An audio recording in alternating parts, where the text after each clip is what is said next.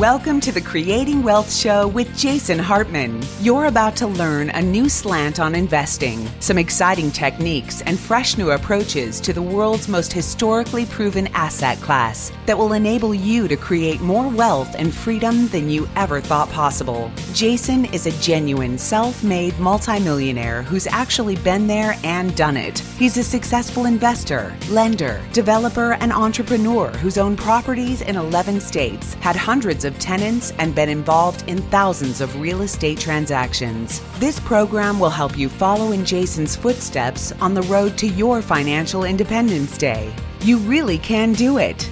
And now, here's your host, Jason Hartman, with the complete solution for real estate investors. Welcome to episode 1546, 1546. And of course, this is a very significant presidential election year. And I tell you, the two sides could really, I, I don't know that they could be uh, much farther apart in terms of what their ideas of tax policy are and you know fiscal policy really but we'll, we'll zone in specifically on on the tax aspect of fiscal policy, not to be confused with monetary policy, which is what our Federal Reserve does. Fiscal policy is the taxing and the spending. And when you look at the two sides of the aisle, they are really quite staggering. For example, on the corporate tax side, now we all know that you know Trump in his landmark tax plan, he really lowered corporate taxes and incentivized companies to bring their activities back onshore. They were offshoring a lot of this. They are still, to a large extent, offshoring a lot of their money, but some of that has repatriated, and that's in the long term good for the US. See, sometimes, you know, you always want to incentivize the right behaviors right? Those of you who have kids or spouses or employees, right? Or animals. If you have a pet, you want to incentivize the right behavior. Look, we're all animals at the end of the day, and uh, we're all going to be incentivized by uh, certain things and and disincentivized by other things. So with wealthy people who have activities offshore and wealthy companies who have activities offshore and have money offshore, you want to get them to bring those activities and that money back onto your shore. And the way to do that is not by raising taxes, it's by actually lowering them. So you become the bright, shiny object. So you become the desirable place to do business. And so on corporate taxes, here's the difference, right? And much more significant on other areas, but we'll just start with corporate, right? We'll go maybe, well, semi alphabetical here. so the corporate taxes, Trump says 21%. Joe Biden, when he's awake, says 28%. On income taxes and payroll taxes, Trump says 37%. Biden says, and are you ready for this? Are you ready for this? Biden says 52%. Wow. That is absolutely astonishing. We are moving toward, if that happens, we are literally talking about the type of tax climate you had before Margaret Thatcher in the UK, where people and money were just fleeing the UK and just getting out of that environment because it was so heavily taxed. Think about it. Can you imagine if your federal tax bill is 52% and you live in the Socialist Republic of California, where they want to raise the highest tax rate to, I think it's 16.4%. So you would be paying 52% to the federal government. You'd be paying 16.4%. I mean, this is if it all happens, to the Socialist Republic of California. And if you live in New York, it's about the same okay? You know so so just call those the same if you live in connecticut you know you know any of these places right that are just crazy out of their mind. Oregon uh, you know it's, it's just insanity insanity. This is the kind of stuff you would be suffering from. And then imagine california or the feds, but California wants to do it. And, you know, it's more likely it could happen in California more quickly than at the federal level, right? They want to do a wealth tax that would say, listen, we don't care if you made no money last year. If you made zip, zero, nada, nothing, right? Just because you have money, we're going to take it. And, you know, just because you have assets or money. Now, not to mention that that money wasn't already taxed many times over on the path to accumulating it. Certainly, you paid income taxes. Certainly, you paid all sorts of taxes on everything property taxes, use taxes, you know, blah, blah, blah, a million taxes just to get to the point where you could accumulate the wealth. But now they say that every year you got to give a little bit of that to the government. And what if you don't have the cash? What if it's not liquid? What if it's a, a family farm or a family business and it's got a valuation attached to it, right? Everything does, everything can be valued.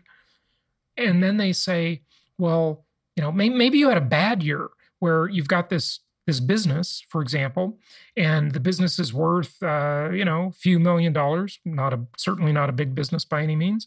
And then the the government in California says, okay, pay your wealth tax. And you say, well, we had a terrible year last year. We lost a million dollars last year. How come you're asking us for money? Well, because you have an asset. And because you have the asset, you got to pay us. Eh, well, we don't have the money. You know, we only have the asset. Oh, okay. Then you better refinance the asset. And if you can't refinance it, you better just sell it and liquidate it.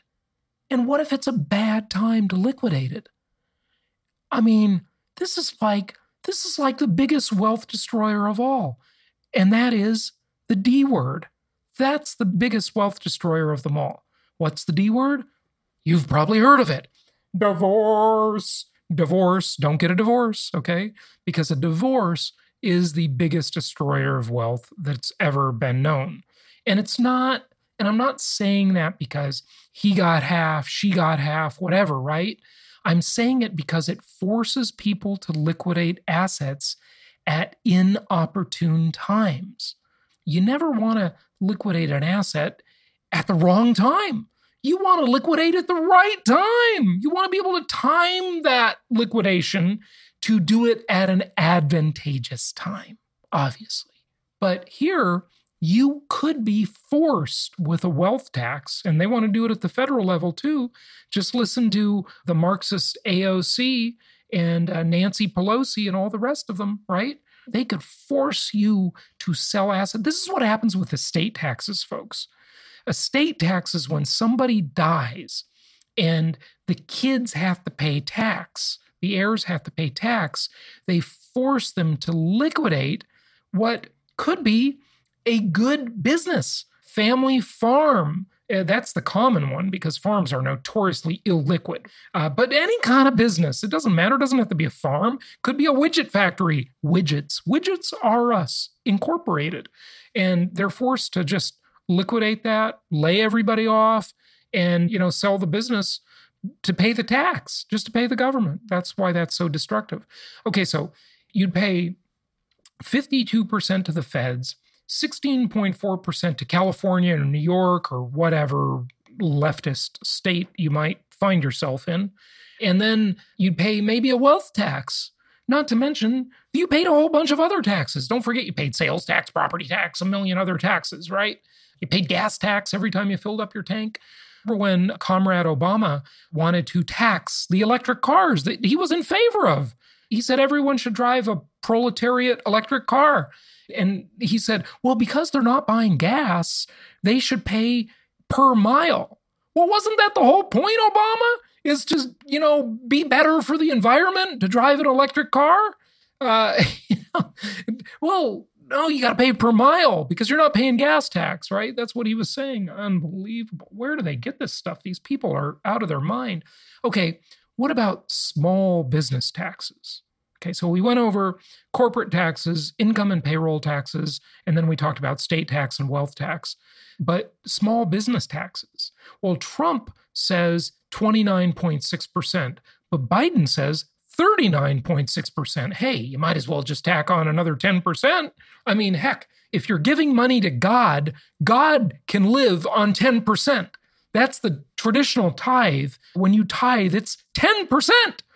But the government needs like 66% of your money. I mean, this is insanity. Unbelievable. Where do they get this stuff? So, Trump 29.6%, Biden 39.6%. Okay, what about capital gains and dividend taxes? Whoa. Hold on to your hat. Hold on to your hat right here. You got your hat in your hand? Hold on, because it's going to blow off. Trump says 23.8%.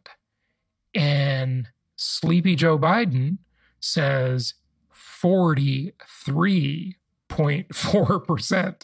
Oh my gosh almighty. And not only that, Joe Biden says we're going to eliminate the 1031 tax deferred exchange on real estate. So when you sell your real estate now, you're going to pay us 43.4% when you sell it because that's the capital gains tax. Okay? And whatever you have left over, if you want to reinvest, you can you know, with that uh, 57% you got left over, 56.6% actually is what you have left over after you pay Joe Biden. So, folks, this is just a mind boggling presidential race that we're in. These two candidates, in terms of their tax policy, could not be more different. Now, regardless of what your political persuasion is, you just have to ask yourself the obvious question what behavior would be incentivized under Trump, even if you hate him? Hate his guts if you want, because he does say some wacky things. I'll be the first to admit, but hey, Joe Biden says some wacky things too. like, can I smell your hair? Or do you kids want to feel my legs? I mean, you know, he says some weird, weird, weird shit. okay. Trump says offensive stuff, but Biden, oh my gosh, it's creepy, creepy, creepy. Anyway, what behavior would be incentivized with each of these administrations? It's, it's clearly obvious. Clearly obvious. All right, we got part two of George Gammon today. Let's get to him. Remember, you can get the Meet the Masters recordings, jasonhartman.com slash masters. Thank you to all of those who have purchased them, and you will really, really love them. I'm getting good feedback so far. I'm sure there will be more to come. So that's great. And be sure to contact our investment counselors for any questions you have. Also, of course, they can give you links to uh, webinars for the Alabama market asset protection, the funding webinar. We've been talking with a lot of clients about the funding they've received, and I'm hearing good results on that. We did that a few months back, and I wanted to kind of watch it play out and see how happy people were and so forth. And uh, it's uh, it's looking good. I'm hearing good things. You know, people are saying they got about thirty, forty thousand dollars in funding right away, and then uh, they are getting more as time goes on but right away they got about thirty, forty thousand dollars in zero interest rate funding.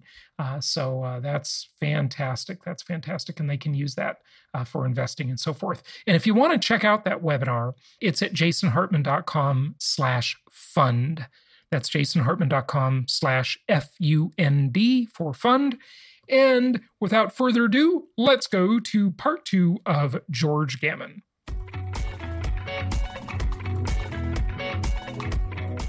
George, you, you did a, a, fantastic video recently about the things the Fed, or really the powers that be in general, don't want us to know. Do you want to talk yeah. about that a little bit? Yeah, well, three three things. First was that you always hear that deflation is bad and it's the boogeyman. And I think I think it's actually good if you look at deflation in and of itself, especially if it's produced by free market forces. Which, if we had a free market capitalist society, uh, we would see deflation, and it would be very healthy deflation because entrepreneurs are out there producing goods and services, and they're trying to compete with one another, and they're doing it more efficiently, and they're produce, producing things at lower prices and that's just that increases demand. That's really kind of the line in the sand. You got to ask yourself is, is this type of deflation increasing demand or right. is it decreasing demand? And that's where you know the, most of the deflation that we have now it, it's kind of a scary thing because of the amount of debt that we have in the system. But i would argue that that's like saying that you know heroin isn't the problem. Uh, the, the problem is that xyz person is addicted to the heroin. Mm-hmm. Right. Uh, heroin in and of itself isn't the issue. Uh, the next one was that inflation is good. We always hear that uh, from the, the government or the Fed, especially, or central banks, that they have, they have these inflation targets Right, two percent. Yeah, we've yeah, all 2%. heard that. Yeah, and well, yeah, well, now that's of course a, a, moving bogey as well. I don't know if you heard Powell's latest speech. Oh, that that is earth shattering. You know, I made a big deal about that on my podcast either yesterday or the day before. But this is a sea change potentially, folks. The Fed has just lifted all the constraints, and they've come out and said we're not going to forecast and act in a forecasting uh, or react to forecast. We're going to wait until we see it and then we're going to change. And you know that's like a, a, giant oil tanker. It takes a long time to turn that big baby around. And if the fed you know if this is their new philosophy then i mean that is uh fairly they're pretty risky always, i'd say right? they're always moving the target. It's nonsense. Yeah. First, it's like let's get up to 2% yeah. And then once they get up to 2% they say well actually it's got to average 2%. And we were under 2% for 10 years. So now we can run at 10% and it doesn't matter because it'll just yeah. be an average as though yeah, right. how, how, that makes sense. I don't yeah. know. Then they'll and, change the time frame. They do the average over, or they'll they take out a couple that. years that are anomalies that they don't like, and, and make it weighted, a weighted average versus an average average. So yeah, no, exactly. Great. So this is just the the next step in the long line of uh, just I don't want to call them lies, but just kind of uh, this smoke and mirrors game yeah. that they're playing when they just won't admit that they meaning the government has to have inflation. It's their it's the path of least resistance for a government that's 27 trillion in debt and this debt is just going to be ever crushing them um, as it increases with these deficits that we're seeing in covid. But um, you know so you hear that this inflation this low type of inflation is actually good. And then the third thing that i went over is who actually owns the fed and uh, I, I focused on the New York Fed, and um, the usual suspects are there. You know, the top three. I think it was Citi, J.P. Morgan, Goldman Sachs. But the um, the next two, I, I, think, would really shock a lot of people in the sense that it was HSBC and mm-hmm. Deutsche Bank. So a lot of people, when I bring up you know let's look at the fed's p&l not just their their balance sheet. They say oh that's nonsense because they only get a 6% dividend and everything that they that they make as far as profit from their i don't want to call them investments but we'll say their balance sheet goes right to the treasury. And i'm like yeah maybe maybe not. I mean the mm-hmm. fed has a surplus account that they even admit to that they have money in that's in excess mm-hmm. of what they repatriate to right. the government and and after the dividend. That's one. But then what most people aren't thinking about is listen, just because they might not get a, a billions and billions and billions and billions in distributions as as owners, think about all the money that they're making or the profit they're making as a result of maybe being closer, having the ear of a Fed governor or being like oh, a crony. Sure. Yeah. You know, I mean, you you got you. I mean, 2008. It's a great example you know they get the bailouts uh, from the government or the fed. And now most more recently you know we had the repo spike in september and this it goes up to 10% i mean if the, if the fed wouldn't have stepped in right there i don't think people understand. I mean we're done. The, the banking system is is done. Uh, they there's no way that you can have the dollar funding market operate with 10% interest rates and so they come in, they basically bailed out the banks right there, in my opinion. And then you have what we saw in March. And it's not just now the Fed, now it's the government coming in with their stimulus and bailouts that uh, that are, are, are like a government put is what I call it now. And, and that's bailing out the banks to a certain degree. But then you look at all the investment banks, and they they have record profits. And is it any surprise because they think there's a Fed put and you know to they, they, i think you could argue that there could be whether it's psychological or it's direct or implicit but uh, so their downside is capped but their upside is almost limitless so you look at the risk reward and that's all benefiting the bank so it's, those are the, it's socialism for the rich and the giant corporations you know it's uh, especially the big banks yeah. yeah. so that's kind of the, the three things that i outlined but as far as the deflation example that i gave it was the late 1800s Mm-hmm. And we saw that uh, everything I, I, think went in the right direction. Uh, as an example, the uh, um, the average hours worked for the few positions that I saw went down pretty much across the United States. The wages went up. In some case, wages went up dramatically, like uh, fifty percent just in the span of ten years from 1890 to 1903. And so then you say, okay, that's a good thing. But keep in mind that from 1865 to the year 1900, we had almost 50% deflation.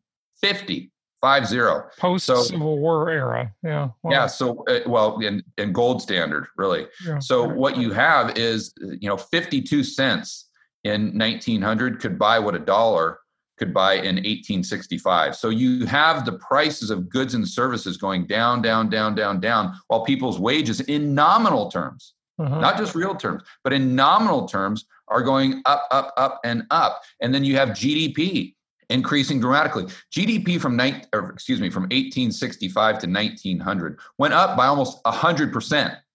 Mm-hmm. And that's in nominal terms. And people say, yeah, yeah, but the population increased. Right. Look at the per capita GDP that went up as well in nominal terms.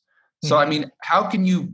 Well, that's a rhetorical question. You can't produce an environment that's better for the poor and middle class, where their lives improve more dramatically than something where their wages are going up and the cost of what they buy daily is going down consistently, let's say at a 3% clip per annum. I mean, that that is could, the, the could, best Go ahead. Go, I was just going to say, could you attribute any of that deflation for that long period to the Industrial Revolution, though? Oh, yeah, I mean, yeah, yeah, yeah, uh, You know, that was. Uh, sure. Uh, I, I, think most of it you could attribute to that. So that's right. the free market. That's what I was saying when you have a, a normal free well not a normal but a, a, free market where it's very few regulations where people can actually compete and you have you know Schumpeter's uh, creative destruction that's actually allowed to take place and you have all these things you don't have manipulated interest rates you have hard money you have sound money that is absolutely key then what happens is guys and gals like you and i go out there and we produce whatever we can produce to pursue our own self-interest and we compete with one another. We're very mm-hmm. competitive. I know you're competitive, I'm extremely competitive, and we're always going to try to gain market share. We're going to try to make more money. The way we do that is by producing a good or service that people value more than the money in their pocket. And mm-hmm. so we're always trying to cr- find better ways to do things. We're always trying to find ways to create new technologies to deliver our goods and services to the general public at a cheaper cost. And that benefits everybody. And as those prices go down and their wages stay the same, if not go up, that increases demand. That doesn't uh-huh, decrease right. demand. Yeah. So it's the fact that we have an economy now that's based on debt, asset prices, and confidence. That's the reason why we we could get a deflationary spiral that would be a bad thing because people can't get they can't get debt and they need the debt to further increase their consumption so that's an example of, of demand going down because there's just no more debt or there's not an expansion of debt. But that's not deflation's fault. That that's the fault of the underlying economy. Mm-hmm. So a lot of it you know plays in whether there's inflation deflation whatever. And and you know you can divide it up between consumer prices and asset prices for sure. And you know i know you have a lot to say about that and and some great stuff there. These interest rates george are insane. I mean, they're it's it's just got to be a completely artificial market in the interest rates. Where do you think we're going? And interest rates are just notoriously hard to predict because you know, especially when you have policymakers intervening all the time. Right. Uh, you know, where where do you think we're we're going with this interest rate stuff? And and I'm sure you believe it's dysfunctional and has causes a lot of malinvestment and such, and you know, people to do improper things that they wouldn't normally do and obviously it hurts savers and usually older people but you know what are your thoughts about that i just thought i'd throw a few things out there give you something to chew on well let's let's think through the fisher equation mm-hmm. and i'm not sure if you're you're familiar with the fisher equation very very much. simple but but it has a dramatic impact. So the Fisher equation is just, uh, if my memory serves me right here, it is the real interest rates plus the uh, rate of inflation would give us nominal rates. So you've got, let me write this down here. So we've got the real rates, real interest rates. Because because there has to be a cost to the use of money. Because when a lender loans the money, they have an opportunity cost because they can't use the money for something else. Thus, the basis of interest rate, time value of money, etc right? Yeah. So that's fair. And then you take the real rate of inflation and you add it to that opportunity cost. And that should be the interest rate in my eyes. Yes, that's correct. That's basically the Fisher equation. An easier way to look at the equation, I think, is it with the same equation, is if you take nominal rates minus inflation, that gives us the real rates. Everyone, everyone, that's pretty much common sense right there. Mm-hmm, right. So if the Fed pegs the rate at zero, so they peg Fed funds at zero, and let's say that we actually have deflation, that the economy, we have all this debt and the economy is trying to get it out of it's trying to flush it out of the system. So as an economy we're having deflation. Okay well if they're pegging it at zero they won't let it go negative. If we have a let's say a negative 2 rate of deflation well what that's doing to the real rates is it's increasing them right? And if we have eh, increasingly high real interest rates that makes it harder for people to borrow that makes the money more expensive. So the only way, the only release valve for the, the government, if the Fisher equation is true, which it obviously is, is to allow the rates to go negative. So it's allow the, the Fed funds rate to go negative, and therefore that would allow real rates to go back to zero or to negative, where people could actually afford to take on more debt. You see, so my point is the Fed's backed up into a corner where yeah. if, and I'm just saying if, the system stayed the same way as it is today, meaning that they had to abide by the Federal Reserve Act. And right. so that, that's a whole other topic. But what I'm talking about is them not being able to take bank reserves and inject it directly into the economy through just let's say a Fed coin and bring it to your app. So that's a whole other topic of conversation. And I think they'll go around the Federal Reserve Act. But if they abide by the way the system is set up now, let's say, the Fed would have no choice at some point than to take rates negative. They they they have to just because of Fisher equation. Because if deflation is going down because of this over indebtedness, and I'm not just talking about consumer prices, I'm talking about assets as well. Mm-hmm. Uh, then the real rate of interest, like we said, goes up and up and up and up. But if you have the real rate of interest going up while you have deflation, that just feeds on itself and that mm-hmm. creates a, a positive feedback loop that gets really really ugly really fast so they'd have mm-hmm. to take and they'd have to lower, get rates uh, further negative to opening up the affordability to to increasing debt with uh, consumers and businesses in the real economy so yeah and home yeah. buyers yeah home buyers everyone yeah so that's kind of uh, i'd have people look at the fisher equation if they're trying to figure out what's going to happen with interest rates moving forward. Now, then you'd have to handicap on top of that what are the chances that the Fed circumnavigates the current system, especially based on what we've seen them do since uh, since repo and since March, where they pretty much abandoned every single thing that is written in the Federal Reserve Act. They're buying junk debt, and uh, I've read the Federal Reserve Act, and I can promise you, nowhere in the Federal Reserve Act does it say that the the, the Fed can buy a corporate debt or, or, corporate junk debt for that matter. Mm-hmm. Uh, and obviously they're, they're doing it. So yeah. if they get around that, then they can create inflation without having to rely on the commercial banking system. Because right now, the main way that they can get uh, M2 to increase, meaning more currency units chasing the same amount of goods and services, is by the, the banks lending new money into existence. Right. By sure. creating loans.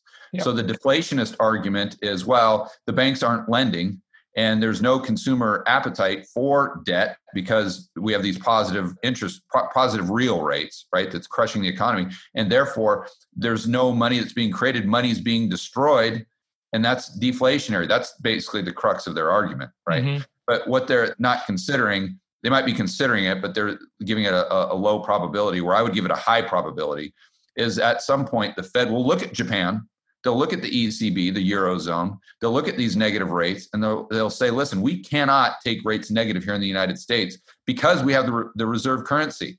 And we have this infrastructure, meaning the bond market, that is completely reliant on rates being positive, at least right. at zero. Once it goes negative, yeah. it's not like the German Bund going mm-hmm. negative or, or, JGBs. It's a right. whole different. It's a whole different animal. I agree with you on that. Um, yes, they're going to try to get around it. Yeah, you probably have more to that thought, but I just didn't want to forget to ask you this because I think my viewers and listeners want to know George's opinion on this. Um, we were talking a few minutes ago about the target rate of inflation, you know, two percent. The, the Fed has publicly stated, you know, that's that's their their goal. Eh, you know, that's relates to the Phillips curve and the relationship between inflation and unemployment rates. But there does seem like I have a feeling you're going to disagree with this, but there seems like like a valid argument you can make to have some inflation in the system as long as the highly manipulated GDP is increasing and the population is increasing. You know, it seems like there's a there's a logical argument to have some inflation that's relative to population and GDP increases. Does George Gammon think so? I have a feeling he's going to say no. But what is what do you think? Yeah, no, I, no, I, I don't. I don't see the upside for that. Okay. I guess the, the argument is the economy needs more money if it's growing. Yeah, right. More there's more people. There's more a bigger economy. More people. Yeah, but I just say that you just you just divide the currency units you have into a lower amount. Let's let's say we had dollars right now. We had let's say we had hundred dollars in the entire economy, and we're like, shoot, this is getting cumbersome. We don't have enough currency units to transact because I have to wait for that guy to sell his cow in order for me to have currency units to trade to this person. right. It's, it's, being restricted, right? Uh-huh. Well, I just say, okay, well, let's not increase the amount of dollars. Let's just create quarters. Mm-hmm. Let's create yeah. dimes. Let's create pennies.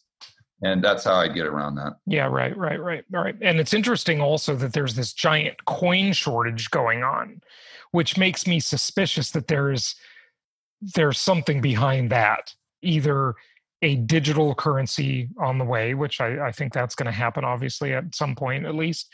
China is certainly moving in that direction. Smart for them, bad for the people, though. Or just the fact that it's just too expensive, or there's going to be a lot of inflation in the system and those coins are going to be meaningless. I mean, why, you know, it costs, I think it costs 1.6 uh, cents to produce a penny. Like, you know how did we get here this is just obvious that there's massive inflation in the system yeah but, and i know, think it, I think that that's a great point. I think it goes back to what we were talking about with the Fisher equation and how the Fed has painted themselves into a corner where they, they have to take rates negative, but they can't take rates negative because it blows up the whole system. Yeah. So how do you get around that? Well, you ban cash. And then what right. you do is you have, let's call it UBI or, or, mm-hmm. or whatever that's funded yep. by universal basic income. Yeah. Yeah. So it's, but it's funded by the Fed's balance sheet. So right. that's a, a direct way to get around the banks to inject more currency units into the mm-hmm. uh, real economy without the banks having to create more loans. Yeah. And so I, I, think that's kind of going to be their rationale. Um, obviously, they're going to sell it as this is for your security, this is for your yeah. safety, right? yeah. benefit. It's to avoid terrorism, drug dealers, yeah. human trafficking. The yeah, freedom dividend, right? It's the right. freedom dividend that right. you deserve as an American. So this freedom dividend is two thousand dollars a month, but in order to get it, you just got to download the the freedom the dividend app on your mm-hmm. phone, and then you're going to have a bank account with the Fed. Just mm-hmm. like JP Morgan, just like the TGA, the Treasury General account, just like the primary dealer banks. Jason Hartman, well, you might not because you probably opt out like I would, but yeah, right. average Joe, let's say, is going to download the app and they're going to have a, an account with the Fed. Mm-hmm. And the Fed is going to create new bank reserves, just like they do with, with JP Morgan when they do quantitative easing and they buy treasuries. And instead of the Fed buying assets from you, they're just going to simply increase the amount that's in your uh, account by a thousand dollars uh, with bank reserves, and, and that'll then, be your UBI, your Universal Basic Income, right there. And then you go on the phone and you got to spend that money on the phone and guess what? If they don't like you or you commit a crime or or you know thought to have committed a crime they'll just shut you off and you'll have you won't have any spending privacy at all. They'll know every you know unit you spend somewhere you and know. where you spend it how you spend it how fast you spend it and then if they don't see velocity increasing what they'll do is they'll just reduce the amount of time that you have to spend your freedom dollars or your they'll your, put an ex- expiration date on right. it to discourage saving. That's right. Unbelievable. That's right. Yeah. Yeah. I mean, they could say, okay, Jason, if you don't spend this two thousand dollars in thirty days, it expires. Oh, it's gone. Just just like your frequent flyer miles in your airline program or that gift card that you didn't use. You know. Yeah. Really scary stuff, George. You think we're going there? Yep. Yeah. I, I don't think they're going to have a way out. I mean, if you are under the assumption that the Fed has any level of intelligence uh, in the 900 PhDs at the Fed, and that's debatable. But you, you can't, if, if you and I were at the Fed and they said, hey, Jason George, we need to create inflation because we have to bail out the government. How are we going to do that? Well, what you and I would most likely do is go, we'd study Japan. We, mm-hmm. We'd study uh, the Eurozone. We'd figure out, okay, why didn't this work? Why hasn't Japan been able to get it? And then we, we'd sit there and we'd go over the, the obviously have more uh, access to more data than you and I do. Yeah. So if you and I can figure this out, right? I mean, they've got to be able to figure it out. Oh, sure, yeah. And then so they're reporting to the the powers that be, and they're saying, okay, this is why Japan didn't create inflation. Okay, how can we get around this? And the only answer is to get around the commercial banking system and get velocity up. And even that might not work but uh, that's that's kind of the hail mary. So if the, the, only other option really is is belt tightening and austerity. Mm-hmm. So if you think that you know with politicians, especially in the United States, they're always going to take the path of least resistance. Of course, always. Yeah. And so think about how politically palatable that would be for a politician to to go out there to their constituents or to go on you know fox news or, or cnn or whatever and say hey guys you know what we need to do for the next 10 years is we just need to um, produce more than we consume right. and we need to tighten our belts and yeah. we need to go through the 1930s that's that's very old fashioned and nobody would do it nowadays. money and you guys need to live beneath your means. Yeah. You need to you, your standard of living has to go down. decrease yeah. dramatically for the next 10 years or what we can do is we can just give you money to spend every month. Which right. do you choose? Yeah, obviously we all know what they're going to choose. Yeah, it's um, it's uh, it's crazy. It, it, it, really is. Well, George, uh, you know, just wrap this up for us. You know, are there any? I'm sure there are questions that you, you know I didn't ask you, of course. That maybe you just want to say anything. Wrap it up with some, you know, closing thoughts for our, our listeners and viewers, if you would. Well, I always say that in today's time, you can be prepared or you're going to be a victim.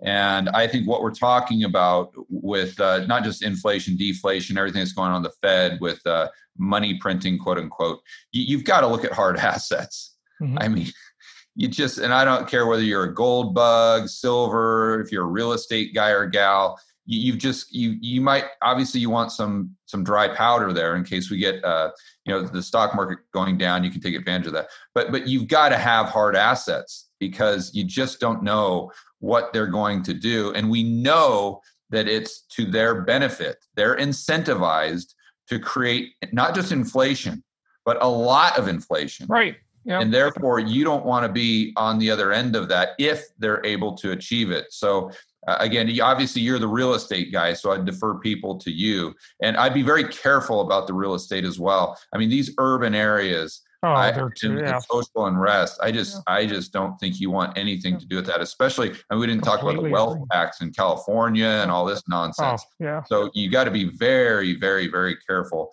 But uh, start considering hard assets right now. I also like commodities, and as you point out uh, very well, and you have for over a decade, that all a house is is just packaged commodities. Yeah. So I'd encourage people to not only understand this stuff, but to start uh, figuring out how they can apply what we're talking about to their current portfolio or maybe their their everyday lives when it comes to you know the urban areas and social unrest. That's pretty much what I'd uh, end on. Yeah. I and and George, I would agree with you. See, hard assets I like real estate the best, or the commodities that make up the real estate the copper wire, the steel, the glass, the, the lumber, the petroleum products, the concrete, et cetera, all the ingredients of a house. Those have intrinsic value, regardless of what any currency on earth is doing. Everybody just needs those intrinsically. They have their own value regardless of being indexed to a currency like the dollar or the yen or the euro or whatever. So I agree with you there definitely. And stay away from the urban areas and stay away from politically left leaning areas. Yeah. I think we can say with certainty that the left leaning areas are literally becoming, to use a Trumpism, shitholes and yeah. it's it's just my home state the mass, vast majority of my adult life the socialist republic of california it is so sad to see what is happening to that beautiful state and yeah. they're they're just ruining it i mean the, the policymakers are just destroying that state and especially the urban areas within the state so you know you look at san francisco you look at los angeles where i grew up especially bad there but just the state in general and you know you look at new york you know, it's just unbelievable. I, I mean, I, I just cannot, eh, there's just no excuse. And these mayors, these left leaning mayors of these cities, they should be indicted for not protecting the property and the people that live there. That's their solemn duty is to do that. And they've, they've let this descend into a state of anarchy. I mean, these businesses are being ruined, lives are being ruined, people are being assaulted, killed, attacked this is unbelievable that this is happening in the US. Yeah, that, that's the best way to say it. And uh, again, you can just ignore this. You can have cognitive dissonance. You can try to rationalize it. Yeah. But if it's you not do going that, away. Yeah. You, it's not going away, and you're going to be a victim. It's just yeah, you really are. George, you have a, fantastic group that I'm a member of, and I, I, just love it. That's kind of the pro version uh, that you offer. Uh, why don't you tell us about that and give people a link where, where they can find out more? Sure. So that's a partnership deal I have with Lyn Alden mm-hmm. and Chris MacIntosh. Lyn Alden is uh, an extraordinary mind. She's a, a, research analyst, I guess you could say. Um, she's huge on FinTwit. And then Chris MacIntosh has been a, a fund manager for, for many, many years. And they, they, they see the world in a very similar way to you and I, uh, to say the least. So we set up this online forum for people. It's called Rebel Capitalist Pro. It has research from Lyn and Chris. We do live streams for members where they can ask myself, Chris, Lyn uh, questions. And then uh, the user generated content is fantastic. And then it, it's just a, a, great resource for people. But I, I, I always call it a sane space. Mm-hmm. right? Because we have all these safe spaces at local universities. Right. And and I call this a sane space because mm. for people like you and I, you know, we go online you go to your Facebook feed or something like that, and it's just filled with just insane yeah, insanity. yeah. yeah. whenever you go online. So this is a, a way for uh, people who kind of see things the way we do to yeah. congregate, to help each other, and then to use that research to to be prepared and to make more money and to not only survive but thrive in a world of uh, out of control central banks and big government. So that's uh, georgegammon.com uh, forward slash pro. And I, am chuckling because that's George's tagline: how to how to survive and thrive in a world of out of control central banks. Good stuff. So the link again is georgegammon.com forward slash pro forward slash pro and that's your rebel capitalist pro group yeah good yeah. stuff george hey thanks so much for joining us thanks for having me happy investing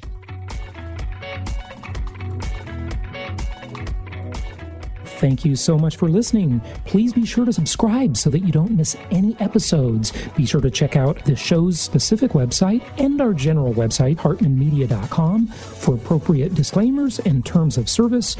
Remember that guest opinions are their own, and if you require specific legal or tax advice or advice in any other specialized area, please consult an appropriate professional. And we also very much appreciate you reviewing the show. Please go to iTunes or Stitcher Radio or whatever platform you're using and write a review for the show. We would very much appreciate that. And be sure to make it official and subscribe so you do not miss any episodes. We look forward to seeing you on the next episode.